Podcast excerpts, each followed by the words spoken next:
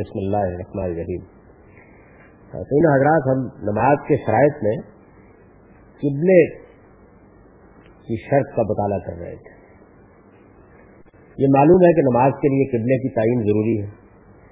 اور میں نے یہ عرض کیا تھا کہ نماز با جماعت ہو نہیں سکتی جب تک کہ کسی جگہ کو قبلہ مقرر نہ کر دیا جائے۔ قبلہ کس کو مقرر کیا جائے؟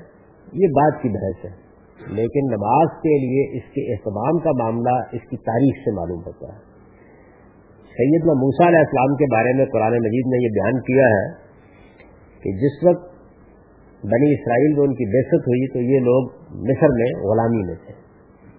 اور اس زمانے میں جو حالات تھے اور جس طریقے سے دنیا اس زمانے میں پائی جاتی تھی، اس میں یہ آسان نہیں تھا کہ فوری طور پر ایک امت کی تنظیم کر کے اس کو ٹھیک راستے پر گامزن کر دیا جائے۔ ایک تدریج کا طریقہ اختیار کرنا ناگزیر۔ یہ طریقہ اللہ تعالیٰ نے نبی صلی اللہ علیہ وسلم کی دہشت کے بعد عربوں کے لیے بھی اختیار کیا۔ یعنی اس نے وہی طریقہ اختیار کیا۔ تو سورہ یونس سے یہ معلوم ہوتا ہے کہ جب سیدنا موسا علیہ السلام کی بحثت ہوئی تو سب سے پہلے ان کو یہی ہدایت کی گئی تھی کہ امت کے اندر نماز کا اہتمام کیا جائے۔ اس کے لیے کچھ گھر مقرر کیے گئے، اس لیے کہ اس وقت کبھی مسجدیں بنانا، عبادت گاہیں تعمیر کرنا، یہ ممکن نہیں تھا۔ بہت دیر تک بنی اسرائیل کے ہاں کوئی باقاعدہ عبادت کا یا مابت تعمیر نہیں کیا جا سکا۔ تو یہ کیا گیا کہ بعض گھر مقرر کر دیے گئے کہ وہاں لوگ جمع ہو جائیں، جیسے کہ نبی صلی اللہ علیہ وسلم نے کیا کہ دار ارکم میں مسلمان جمع ہو جاتے تھے اور وہاں جمع ہو کر نماز پڑھ لیتے تھے۔ تو اسی طرح کا اہتمام سید نموس علیہ السلام نے بھی کیا۔ اب نماز با جماعت کے لیے کیونکہ یہ ضروری ہے، قبلے کا اہتمام کیا جائے۔ تو کیا طریقہ اختیار کیا گیا کہ جو سیدنا موسا علیہ السلام کے اپنے گھر اس مقصد کے لیے خاص کیے گئے؟ پوری قوم تھی، لاکھوں کی تعداد میں۔ تو اس میں جو گھر مخصوص کیے گئے انہیں کو باقی سب کے لیے قبلہ قرار دے دیا گیا۔ تو اس سے یہ بات بالکل واضح ہو جاتی ہے کہ اصل مقصود گویا آپ کے سامنے سعادت کا ایک نشان رکھ کے منظم کر دینا ہے۔ اصلی چیز یہی ہے۔ کیونکہ اس کے بعد آدمی ایک جگہ کو اپنی توجہات کا مرکز بنا لیتا ہے اور پھر اس کی طرف متوجہ ہو کر جب وہ نماز پڑھتا ہے تو ایک نظم خود اس کے داخل میں پیدا ہوتا ہے اور ایک خارج میں وجود لیا جاتا ہے۔ تو یہ طریقہ اس موقع کے اوپر بھی اختیار کیا گیا۔ پھر ایک لمبے عرصے تک یہ صورتحال رہی کہ بنی اسرائیل کے ہاں چونکہ تورات کو جس تابوت میں رکھ دیا گیا تھا، اس تابوت کو ایک بڑی غیر معمولی حیثیت حاصل تھی۔ تو اسی کو ایک خیمے میں رکھ کے وہ مابت کے طور پر جگہ جگہ لیے پھرتے تھے۔ اس میں پردے تنے رہتے تھے اور خاص اعتماد اس کا ہوتا تھا، اس کو قبلہ قرار دے دیا گیا۔ پھر بعد میں جب بیت المقدس کی تعمیر ہو گئی، تو اس کو قبلہ قرار دے دیا گیا۔ دین ابراہیمی میں جس عبادت گاہ کو بلین عبادت گاہ کی حیثیت حاصل کی وہ بیت اللہ۔ اور بیت اللہ سے اور بنی اسماعیل سے بنی اسرائیل ایک لمبے عرصے تک غیر متعلق ہو چکے ہوئے۔ اب اس صورت حال میں ظاہر ہے کہ ان کو فوری طور پر اگر اس جانب متوجہ کیا جاتا تو یہ آسان نہیں تھا کہ وہ ایسا کر سکتے۔ لہذا اس کو مؤخر کیا گیا۔ یہاں تک کہ رسول اللہ علیہ وسلم کی بحثت ہوئی اور پھر حرم کے اس قبلے کو بحال کر دیا گیا۔ جیسے کہ ہم نے تفصیلات اس کی اس سے پہلے بھی دیکھی۔ اس سے بالکل یہ بات واضح ہو جاتی ہے کہ قبلے کا معاملہ یہ نہیں ہے کہ آپ کسی جگہ کی پرستش کر رہے ہیں یا اس جگہ کی عبادت کر رہے ہیں، بلکہ نماز میں نظم کے لیے، توجہ کے ارتقاص کے لیے ایک سمت مقرر کر دی جاتی ہے۔ اور اس کا نتیجہ یہ نکلتا ہے کہ خواہ انفرادی طور پر آپ نماز پڑھ رہے ہوں یا جماعت کی صورت میں نماز پڑھ رہے ہوں، ہر موقع کے اوپر ایک بالکل صحیح طریقہ متعین ہو جاتا ہے کہ آپ کس طرف رخ کرنا ہے۔ ورنہ صورتحال آپ جانتے ہیں کہ کیا ہو سکتی ہے کہ اس کے بعد آدمی جدھر منہ کرے گا، ادھر نماز پڑھے گا اور نتیجے کے طور پر ہمیشہ توجہات کا انتشار رہے گا کہ اب کدھر رخ کرنا چاہیے۔ اور کس طرح متوجہ ہو کر نماز پڑھنی چاہیے؟ تو توجہ کا انتقال انفرادی سطح پر ہو جاتا ہے، اجتماعی طور پر جماعت کا نظم اس کے نتیجے میں قائم ہو جاتا ہے۔ اور اس میں کوئی خصوصیت ایسی نہیں ہے کہ یہ فلاں جگہ مقدس ہو گئی ہے بہت۔ البتہ جب کسی جگہ کا انتخاب کیا جائے گا تو پھر یہ دیکھا جائے گا کہ کون سی جگہ سب سے زیادہ اس کی مستق ہو سکتی ہے۔ تو میں نے اس سے پہلے سورہ بکرا کو پڑھاتے ہوئے بھی عرض کیا تھا کہ اگر آج بھی یہ بحث کی جائے کہ کس جگہ کو قبلہ مقرر کرنا ہے یعنی قبلہ مسئلہ نہیں ہے۔ سیدنا موسا علیہ السلام یا ہارون علیہ السلام تو گھر بھی ہو سکتا ہے، کوئی ایک مسجد بھی ہو سکتی ہے، کوئی ایک جگہ بھی ہو سکتی ہے۔ یعنی آپ کو ایک نشان مقرر کر دیں وہ بھی ہو سکتا ہے، مسئلہ اس میں نہیں ہے۔ لیکن جب دنیا کے اندر جو جگہ موجود ہے ان میں سے کسی کو دنیا بھر کے لیے قبلہ قرار دیا جائے گا تو پھر کس جگہ کا انتخاب کیا جائے گا؟ تو وہ جگہ بیت الحرام بھی ہو سکتی ہے۔ اس لیے کہ اس وقت دنیا میں، پوری دنیا میں جو اولین معبد ہے، تاریخی لحاظ سے وہ بیت الحرام ہے۔ یعنی اگر انتخاب کا موقع ہوگا، تو عقل علم یہ کہتے ہیں کہ اسی کا انتخاب ہونا چاہیے۔ تو قرآن مجید نے ایک تو ساری تاریخ سے یہ بات واضح کر دی کہ قبلہ مسئلہ نہیں ہے کوئی۔ یعنی قبلے کی تعین تو ہونی چاہیے، لیکن یہ قبلہ ہوگا یا وہ قبلہ ہوگا یہ ایسا مسئلہ نہیں کہ اس کے اوپر لڑائی جھگڑا کیا جائے۔ اسی کو واضح کیا ہے وہاں سورہ بکرا میں، اور یہ بات بڑے وضاحت کے ساتھ بیان فرما دی ہے کہ مشرق اور مغرب کی طرف منہ کرنا، کوئی مشرق کو قبلہ بناتے ہیں، کوئی مغرب کو قبلہ بناتا ہے، تو یہ منہ کرنا یہ کوئی نیکی نہیں یہ تو اصل میں ایک عبادت ہے، جس عبادت کے اندر نظم پیدا کرنا مقصود ہے، اس کے لیے ایک جگہ کو مقرر کرنا ہے۔ جگہ کوئی بھی ہو سکتی ہے جس کو مقرر کر دیا جائے۔ اللہ تعالیٰ جس چیز کے بارے میں کہہ دے گا، وہی لوگوں کے لیے نظم کا باعث بن جائے گی، لیکن اگر انتخاب کرنا ہی ہے، تو کسی مانویت کی بنیاد پہ انتخاب ہونا چاہیے، کوئی وجہ ہونی چاہیے۔ تو فرمایا کہ آپ پوری جانبداری کے ساتھ بتاؤ کہ کون سی جگہ ہونی چاہیے۔ تو جو اولین معبد ہے، اس لیے کہ یہود ہو یا نصارہ یا مسلمان، سب دین ابراہیمی کی روایت پر کھڑے ہیں۔ سیدنا ابراہیم علیہ السلامی سے اسلام کی تاریخ جدید شروع ہوتی ہے اور انہوں نے سب سے پہلے یہ گھر آباد کیا ہے۔ یہ گھر اس سے پہلے بھی موجود تھا، لیکن اللہ تعالیٰ نے اس کی تعریف بتاتے ہوئے کہا کہ دنیا کے اندر جو اللہ کی سب سے پہلی عبادت گاہ بنائی گئی، وہ یہی بیت الحرام تھا اس کی تجدید تمہارے باپ ابراہیم نے کی ہے۔ اور اس کے بعد سے لے کر اسی کا حج کرنے کے لیے لوگوں کو بلایا جاتا ہے۔ تو اب اگر فیصلہ کرنا ہے اس بات کا کہ کیا جگہ ہے جس کو قبلہ مقرر کیا جائے، تو پھر اصل علم یہی کہتے ہیں کہ اسی گھر کو قبلہ مقرر کرنا چاہیے۔ حالے کی یہ عبادت کے اندر سوائے ارتقاض کے اور نظم کے اور کوئی اہمیت نہیں رکھتا یعنی ایسا نہیں ہے کہ آپ کسی جگہ کی پرستش کر رہے ہیں یا اس کو پوج رہے ہیں، یہ آپ کی نمازوں کے اندر ایک ارتکاز پیدا کرنے کے لیے، ایک سمت کا تعین کرنے کے لیے، ایک نظم پیدا کرنے کے لیے جگہ مقرر کر دی گئی۔ اور جگہ کے تقرر کے معاملے میں ایک مسجد کا انتخاب کیا گیا۔ ہے یعنی مسجد خود اللہ کی عبادت کی جگہ ہوتی ہے۔ مسجد حرام، یہ ایک مسجد ہے۔ اللہ تعالیٰ نے ایک معبت تعبیر کرنے کے لیے کہا ہے۔ یعنی یہ جو بیت اللہ ہے، اس کی اپنی حیثیت بھی ایک مسجد کی ہے۔ ایک مسجد کو، بہت سی مسجدیں دنیا میں ہیں اور سب مسجدیں اسی مسجد کی بیٹیاں ہیں، لیکن وہ مسجد جو ابراہیم علیہ السلام نے بنائی ہے، جس کے بارے میں اللہ تعالیٰ نے بتایا کہ اس سے پہلے بھی ہماری عبادت گائی تھی اور انبیاء علیہ السلام اس کی طرف رجوع کرتے رہے ہیں اور اللہ کی عبادت کا جو پہلا گھر دنیا کے اندر بنایا گیا، وہ یہی گھر تھا۔ تو یہ مسجد ہے۔ ایک مسجد کو ہمارے ہاں ایک عبادت گاہ کو، ایک بابت کو قبلہ قرار دے دیا گیا ہے۔ اس سے زیادہ کوئی چیز نہیں ہے۔ کہ جس کو لوگ اس معاملے میں کوئی مسئلہ بنائے، نہ کوئی مسلمان اس کی عبادت کرتا ہے، نہ اسے نافذار سمجھتا ہے۔ اس کی ایسے قبلے کی ہے اور قبلہ رخ کے تعین کرنے والی جگہ کو کہتے ہیں، قبلے کے اندر بجائے خود نقلی لحاظ سے کوئی تقدس نہیں پایا جاتا۔ تو یہ بات بہت اچھی طرح سمجھ لینی چاہیے۔ سورہ بکرا کی جو آیت اس بحث کی شروع میں نقل ہوئی ہے، اس میں یہی حکم بیان ہوا ہے۔ اور اس میں جب یہ کہا کہ مسجد حرام کی طرف رخ کر لو، تو مسجد حرام سے براد اس آیت میں وہ عبادت گاہ ہے، جس کے درمیان میں بیت اللہ واقع ہے۔ یعنی یہ جو بیت اللہ ہے، یہ درمیان میں ہے اور یہ ساری جتنی بھی عبارت آپ کو نظر آتی ہے ظاہر ہے کہ وسیع ہوتی رہتی ہے حالات کے لحاظ سے۔ جس طرح ہم اپنی مسجد کو وسیع کرتے رہتے ہیں، تو یہ ساری کی ساری مسجد حرام ہے۔ اس کی وسعت کے اس اصول سے بھی یہ بات صاف معلوم ہوتی ہے کہ ایسا نہیں کہ کوئی ایک جگہ مقرر کر دی گئی ہے، بس وہی ہے۔ نہیں، آپ حالات کے لحاظ سے اس کو بڑھاتے چلے جا رہے ہیں۔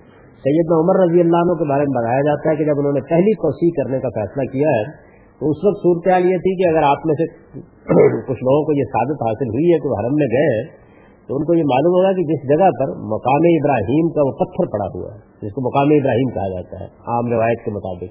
یہ جو پتھر جس جگہ پر رکھا ہوا ہے، یہ متاث کی آخری حد تھی، نبی صلی اللہ علیہ وسلم کے زمانے میں۔ یعنی وہ زیادہ سے زیادہ، آپ سمجھ سکتے ہیں کہ پانچ سات میٹر ہوگی جگہ، اس سے زیادہ نہیں۔ اتنی جگہ تھی جو اس زمانے میں متاث کی حیثیت رکھتی تھی، طواف کرنے کی جگہ اتنی تھی، بیت اللہ کے گرد۔ اور اس جگہ کے آگے مکانات شروع ہو جاتے تھے۔ یعنی لوگوں کے مکان بنے ہوئے تھے چاروں طرف، اور وہ یہاں تک آ جاتے تھے۔ ادھر جہاں مقام ابراہیم کا پتھر ہے، اور اسی کے لحاظ سے آپ دیکھیں تو چاروں طرف مکانات بنے ہوئے تھے۔ حرم میں اس زمانے میں ظاہر ہے کہ کوئی روشنی کا اس طرح کا انتظام نہیں ہوتا تھا۔ تو جن لوگوں کے مکان بنے ہوئے تھے، وہی دیے جلا کے اپنی دیوار کے اوپر رکھ دیتے تھے تاکہ رات کے وقت بھی کوئی حرم میں آنا چاہے تو وہ آ سکتا ہے۔ تو سیدنا عمر رضی اللہ عنہ نے جب یہ فیصلہ کیا کہ اس مسجد کی توسیع کی جائے یعنی میں یہ توسیع کا ذکر اس لیے کر رہا ہوں کہ یہ خیال نہیں کرنا چاہیے کہ یہ کوئی متعین جگہ ہے جس کی ہم عبادت کرنے کے لیے یعنی مسجد ہے۔ ضرورت کے لحاظ سے بڑھتی بھی رہتی ہے، گھٹتی بھی رہتی ہے۔ تو جب انہوں نے توسیع کا فیصلہ کیا تو لوگوں نے کہا کہ آپ ہمیں کیسے یہاں سے اٹھا سکتے؟ اس لیے کہ ہم تو یہاں صدیوں سے بیٹھے ہوئے ہیں، ہمارے گھر بنے ہوئے ہیں، اب بات کے گھر چلے آ رہے ہیں۔ انہوں نے کہا کہ تم لوگ حرم کے سہن میں آئے تھے یا حرم تمہارے سہن میں آیا تھا؟ تو یہاں اللہ کا حرم آباد کیا گیا، یہ مسجد یہاں بنائی گئی اور تم لوگوں نے یہاں آگے ڈیرے ڈالے۔ اس لیے کہ وہاں ایک پانی کا چشمہ موجود تھا اور تم خدا کی اس عبادت گاہ قریب آئے، اس لیے اس کو خالی کرو۔ تو پہلی توسیع ان کے حکم سے ہوئی۔ اس کے بعد پھر بتدریج ضرورت کے مطابق توسیع ہوتی رہی اور اب بھی آپ دیکھتے ہیں کہ عمارت بہت زیادہ وسیع ہو چکی ہے اور بہت دور تک اس کے حدود پھیل چکے ہوئے ہیں اور ابھی اگر حرم کے جو حدود مقرر کیے گئے ہیں، اس کا اندازہ کیا جائے تو ابھی کئی کلومیٹر تک پھیل سکتی اور ممکن ہے کہ کچھ نہیں کہا جا سکتا کہ زمانے اور حالات کے تغیر کے ساتھ اور اس میں وسعت ہو جائے۔ تو یہ معلوم ہوتا ہے کہ ایک بڑی جگہ ہے جس کو مقرر کر دیا گیا ہے اور اس جگہ کو آپ جہاں تک ضرورت ہو سکتی ہے، وہاں تک وسیع کر سکتے ہیں۔ اور جب تک وہ وہاں وسیع نہیں ہوتی، اس کے باہر کی جگہ کے بارے میں حرم کے حکام تو ہوتے ہیں، لیکن مسجد کے حکام نہیں ہوتے۔ تو اس طرح یہ ایک عبادت گاہ ہے، ایک مابد ہے اور ایک عبادت گاہ کی حیثیت سے ہمارے یہاں اس کو قبلہ قرار دیا گیا۔ یہ عمارت ہے جس کی طرف رخ کر کے فضل وجہ کا شطر مسجد الحرام کے الفاظ آئے ہیں۔ یعنی مسجد حرام وہاں کہا گیا جہاں قبلے کا حکم بیان ہوا ہے، تو وہاں یہ نہیں کہا گیا کہ یہ کوئی اللہ تعالیٰ ہے، یا کوئی دیوی ہے، یا کوئی دیوتا ہے، یا کوئی اور چیز ہے، بلکہ یہ کہا گیا ہے کہ یہ مسجد حرام ہے، حرمت والی مسجد ہے۔ تو اپنا رخ حرمت والی اس مسجد کی طرف کر لو۔ ان سے واضح ہے کہ مقصود بیت اللہ کی طرف منہ کرنا ہے۔ الفاظ ایسے استعمال کیے گئے ہیں کہ آپ کا رخ بیت اللہ کی طرف ہو جائے۔ ایسے الفاظ نہیں استعمال کیے گئے کہ بالکل ناک کی سیدھ میں بیت اللہ کی طرف رخ کرنے کا مطالبہ کیا گیا۔ اس لیے کہ یہ لوگوں کے لیے بڑی مشقت کی اور مشکل کی چیز ہو یعنی اس سمت کو آپ اپنے سامنے رکھیں۔ جس سمت میں بیت اللہ واقع ہے۔ تاہم یہ بات آیت میں بڑی تاکید کے ساتھ کہی گئی ہے کہ مسجد حرام کے اندر یا باہر مسلمان جہاں کہیں بھی ہو نماز میں ان کا رخ مسجد کی طرف ہونا چاہیے۔ اور اس کی وجہ یہ بیان کی گئی ہے یعنی اس تاکید کی ضرورت اس لیے پیش آئی کہ یہود اور نصارہ بیت المقدس کے اندر تو اسے قبلہ بناتے تھے، لیکن اس سے باہر نکل کر اپنے اپنے لحاظ سے مشرق یا مغرب کو قبلہ بنا لیتے اور اس سے بڑے جھگڑے اور بڑی لڑائیاں ان میں پڑی اور اس کا نتیجہ یہ نکلا کہ اسی بنیاد کے اوپر بڑی تکلیف ہو گئی۔ اور مذہبی معاملات میں چونکہ لوگوں کے بہت جذبات ہوتے ہیں، تو اس وجہ سے اللہ تعالیٰ نے مسلمانوں سے یہ کہا کہ وہ اس میں بہت محتاط رہے اور کسی جگہ بھی کوئی بحث پیدا نہ ہونے دے، سفر میں ہو، حضر میں ہو، جہاں کہیں بھی ہو، اپنا رخ اس مسجد کی طرف کیا چنانچہ مسلمانوں کو اسی بنیاد پر ہدایت کی گئی کہ وہ سفر و حضر میں اور بیت الحرام کے اندر اور باہر ہر جگہ اس مسجد کی طرف رخ کر کے نماز پڑھے اس سے وہ صورتیں ظاہر ہے کہ مستثنا ہوگی جب قبلے کی تعین مشکل عام حالات میں ہر مسلمان کو چاہیے کہ وہ جہاں کہیں بھی ہے، مسجد حرامی کی طرف رخ کر کے نماز پڑھے۔ لیکن ایسی صورتیں پیدا ہو سکتی ہیں کہ متعین کرنا مشکل۔ آپ ایسی جگہ پر ہیں کہ جہاں کوئی صورت سمجھ میں نہیں آ رہی۔ یا غیر معمولی حالات میں کوئی شخص سواری پر یا چلتے ہوئے نماز پڑھنے کے لیے مجبور ہو جائے۔ جیسے مثال کے طور پر جنگ میں اللہ تعالیٰ نے فرمایا ہے کہ اگر تم یہ محسوس کرو کہ اتر کر نماز پڑھنا ممکن نہیں ہے تو پھر اجالوں میں رکوانا یعنی چلتے ہوئے پڑھ سکتے اب جنگ میں جب آپ چل رہے ہوتے ہیں، تو اس میں کسی خاص سمت رک کر کے چلنا تو ممکن نہیں ہوتا۔ اور فرمایا کہ سواری پر بھی پڑھ سکتے اس طرح کی صورتحال میں۔ تو اس میں کیا کیا جائے؟ رسول اللہ علیہ وسلم کے بارے میں بیان کیا گیا ہے کہ آپ اپنی نسل نمازیں، اس خیال سے کہ ان کے لیے رکنا قافلے کے لیے باعث زحمت ہوگا، سواری پر بیٹھے ہوئے اسی کے رخ پر ادا کرنے سے اس سے بات یہ بالکل واضح ہو گئی کہ اصلی مقصود کیا ہے۔ یعنی یہ معلوم ہو گیا۔ اگر کسی خاص عمارت کی عبادت کرنا پیش نظر تھا، تو پھر تو یہ صورت نہیں ہونی چاہیے تھی۔ تو حضور یہ کرتے تھے کہ ادھر رخ کر کے نیت کر لی، نماز شروع کر دی، اور کیونکہ نفل نماز آپ کو پڑھنا ہوتی تھی اور نفل نماز میں ہر جگہ قافلہ اگر روکا جاتا، تو بڑی زحمت کی بات ہو جاتی۔ فرضوں میں تو یہ کرتے تھے کہ اتر جاتے تھے اور سب میں پڑھنا ہوتی تھی نماز، تو کعبے کی طرف رخ کر کے نماز پڑھ لی جاتی تھی۔ لیکن نفل میں آپ پھر سواری کے اوپر جن سواری کا رخ ہوتا نماز پڑھتے رہتے یہ حضور کا طریقہ تھا۔ اس سے یہ بات معلوم ہو گئی کہ موجودہ حالات میں یا کسی اور موقع کے اوپر مسلمان اس رعایت سے فائدہ اٹھا سکتے ہیں۔ یعنی عام حالات میں تو پورا اہتمام یہ کرنا چاہیے کہ آپ بیت اللہ کی طرف رخ کریں اور اسی کی طرف رخ کر کے نماز پڑھیں۔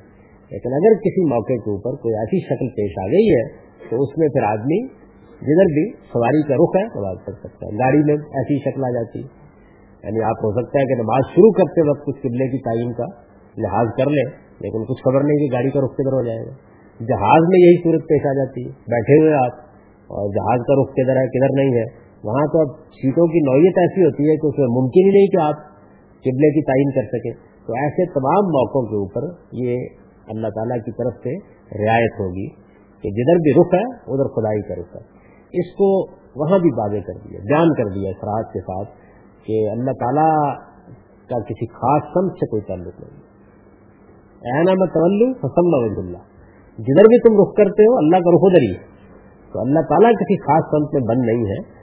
قبلے کا ایک خاص مقصد ہے۔ بس اس مقصد کے حد تک اس کی غیر معمولی اہمیت اور رہنی چاہیے۔ لیکن اس کے یہ معنی نہیں ہے کہ اللہ اس رخ میں بند ہو گیا ہے۔ اللہ کا رخ ہر رخ ہے۔ اور ہر سمت اللہ کی سمت ہے، اس لیے کوئی حالات میں ایسا مسئلہ پیدا ہو جائے تعین مشکل ہو جائے، تم شماری پر ہو، کوئی اور ادھر پیش آ جائے، تو پھر جدھر بھی رخ ہے، ادھر اللہ ہی کا رخ ہے، ادھر تم رخ کر کے نماز پڑھ سکتے ہو۔ اسی سے یہ اندازہ بھی ہوتا ہے کہ پرانی امتوں میں جو بعض انحرافات پیدا ہو جاتے تھے، اس کا باعث بھی بعض اوقات کوئی رعایت ہوتی۔